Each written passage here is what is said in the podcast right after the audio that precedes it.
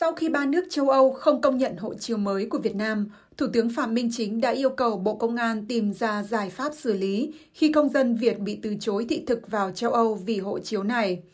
Đức, Tây Ban Nha và Cộng hòa Séc là ba nước châu Âu đầu tiên không công nhận hộ chiếu mới màu xanh tím than của Việt Nam vì lý do thiếu thông tin nơi sinh, một thông tin được xem là quan trọng để xác định danh tính cá nhân người mang hộ chiếu. Trong khi đó, Đại sứ quán Mỹ ở Hà Nội chưa nhận được chỉ dẫn gì mới từ Bộ Ngoại giao Mỹ về hộ chiếu mới của Việt Nam theo một nguồn tin riêng của VOA. Một số người trong nước cho VOA biết họ đã được sứ quán Mỹ cấp visa khi dùng hộ chiếu mới trong thời gian gần đây, nhưng hiện nay họ đang trong trạng thái hoang mang, không biết liệu sắp tới phía Mỹ có thay đổi gì về việc công nhận hộ chiếu đó hay không. Anh và Pháp cho biết hiện họ vẫn đang công nhận mẫu hộ chiếu mới của Việt Nam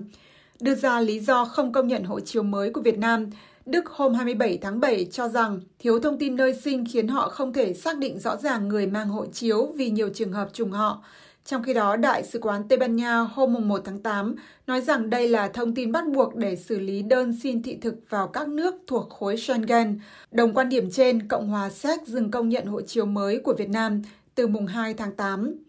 Trước việc công dân Việt Nam bị ba nước châu Âu từ chối cấp visa và hộ chiếu mới, Thủ tướng Chính trong phiên họp chính phủ thường kỳ ngày 3 tháng 8 đề nghị Bộ Công an nghiên cứu và có giải pháp về vấn đề liên quan tới mẫu hộ chiếu mới, tránh những tác động bất lợi trong bối cảnh mở cửa, phục hồi và phát triển kinh tế xã hội theo truyền thông trong nước. Các công ty du lịch và lữ hành của Việt Nam trong những ngày qua bày tỏ lo lắng về những vấn đề phát sinh trong việc thực hiện các tour du lịch đưa khách Việt đi quốc tế, đặc biệt tới các quốc gia trong khối Schengen của 26 nước châu Âu. Đại diện Việt Food Travel được Kinh tế Môi trường dẫn lời nói rằng doanh nghiệp này liên tục nhận cuộc gọi từ phía khách hàng mà không biết phải giải quyết ra sao. Công ty này thậm chí đã phải tạm hoãn tour du lịch ra nước ngoài với đoàn khách 20 đến 25 người vì liên quan đến hộ chiếu mới. Vẫn theo tờ báo này, nhiều doanh nghiệp du lịch lữ hành khác của Việt Nam cũng rơi vào tình thế vỡ trận các tour du lịch ra nước ngoài và bất cập về hồ sơ xin cấp thị thực liên quan đến hộ chiếu mới đang cản bước sự phục hồi của du lịch sau đại dịch. Theo tuổi trẻ, các doanh nghiệp du lịch lữ hành hiện đang trong giai đoạn cập nhật thông tin liên tục từ các công hàm cũng như thông báo về sử dụng hộ chiếu mới của Việt Nam đi du lịch tại các nước châu Âu. Các công ty du lịch này khuyến khích khách giữ hộ chiếu cũ nếu có kế hoạch đi châu Âu. Giám đốc một doanh nghiệp lữ hành nói với tuổi trẻ rằng với diễn biến mới này, du lịch xem như thất thu thêm thị trường châu Âu trong mùa tới nếu không có giải pháp khả thi hơn.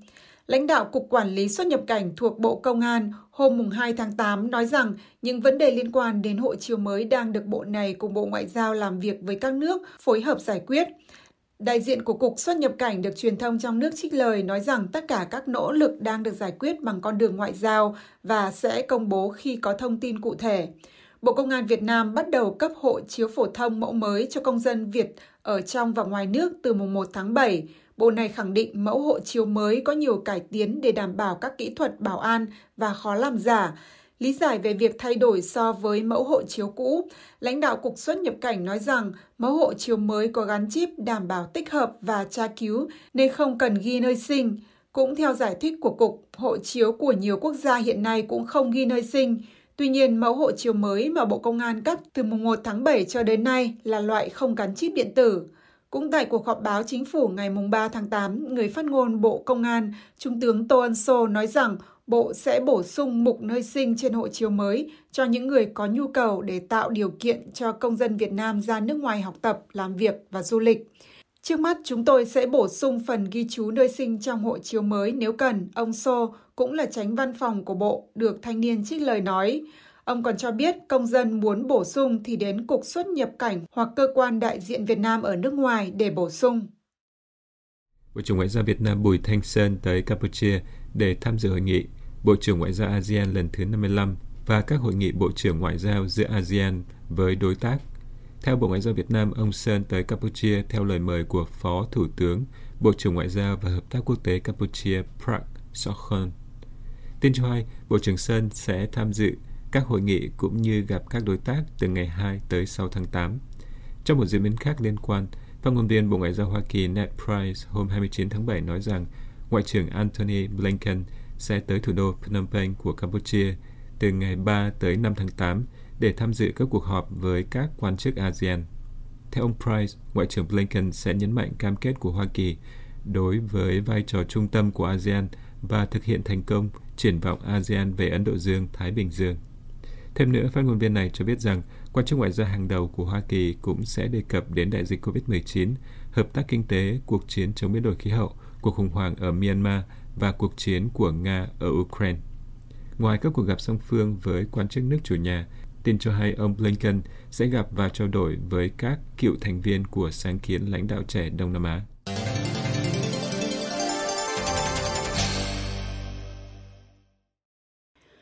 Các hãng hàng không của Việt Nam được khuyến cáo điều chỉnh đường bay để tránh khu vực gần eo biển Đài Loan, nơi Trung Quốc chuẩn bị tập trận bắn đạn thật nhằm đáp trả chuyến thăm của Chủ tịch Hạ viện Mỹ tới Đài Loan mà Bắc Kinh phản đối.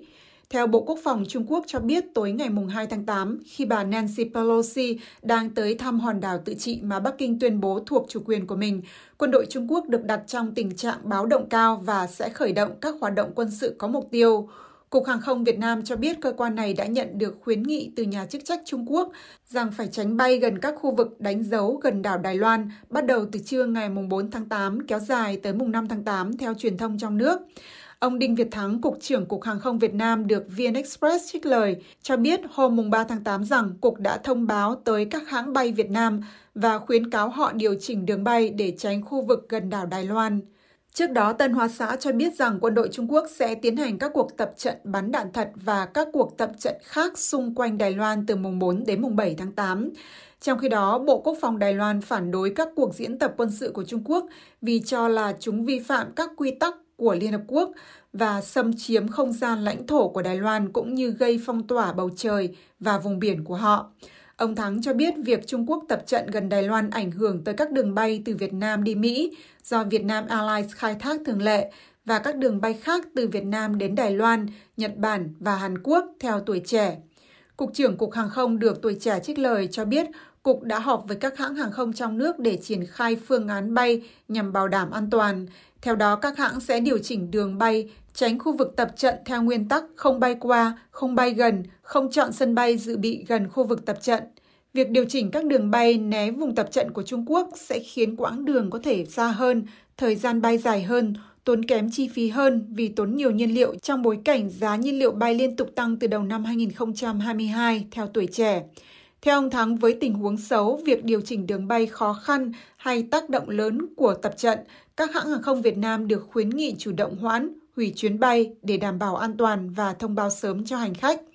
Theo Tân Hoa Xã, các cuộc tập trận và hoạt động huấn luyện quan trọng của Trung Quốc sẽ diễn ra trong tổng cộng 6 khu vực quanh đảo Đài Loan. Việc này khiến nhiều hãng hàng không có đường bay qua không phận Đài Loan phải thay đổi hành trình để đảm bảo an toàn.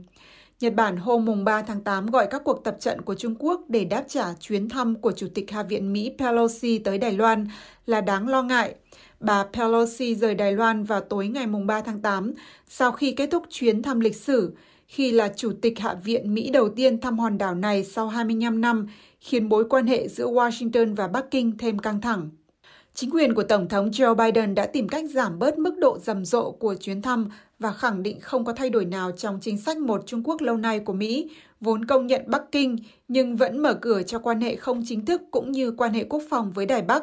Việt Nam chưa lên tiếng trước thông báo tập trận bắn đạn thật của Trung Quốc quanh đảo Đài Loan, nhưng người phát ngôn Bộ Ngoại giao ở Hà Nội khi trả lời yêu cầu bình luận về tình hình eo biển Đài Loan hiện nay hôm 3 tháng 8 nói rằng Việt Nam kiên trì thực hiện chính sách một Trung Quốc trong phát biểu do Bộ Ngoại giao đưa ra, người phát ngôn Lê Thị Thu Hằng nói rằng Việt Nam mong muốn các bên liên quan kiềm chế, không làm căng thẳng tình hình eo biển Đài Loan, đóng góp tích cực vào việc duy trì hòa bình, ổn định, thúc đẩy hợp tác và phát triển của khu vực và trên thế giới.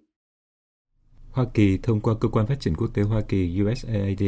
hôm 1 tháng 8 khởi động một dự án hợp tác kéo dài 5 năm với ba trường đại học hàng đầu của Việt Nam với ngân sách 14,2 triệu đô la. Đại sứ quán Mỹ cho biết Dự án mang tên Hợp tác đổi mới giáo dục đại học vốn được Phó Tổng thống Hoa Kỳ Kamala Harris công bố tháng 8 năm 2021 sẽ hợp tác với các trường đại học, các cơ quan nhà nước và các đối tác doanh nghiệp để đổi mới giáo dục đại học tại Việt Nam.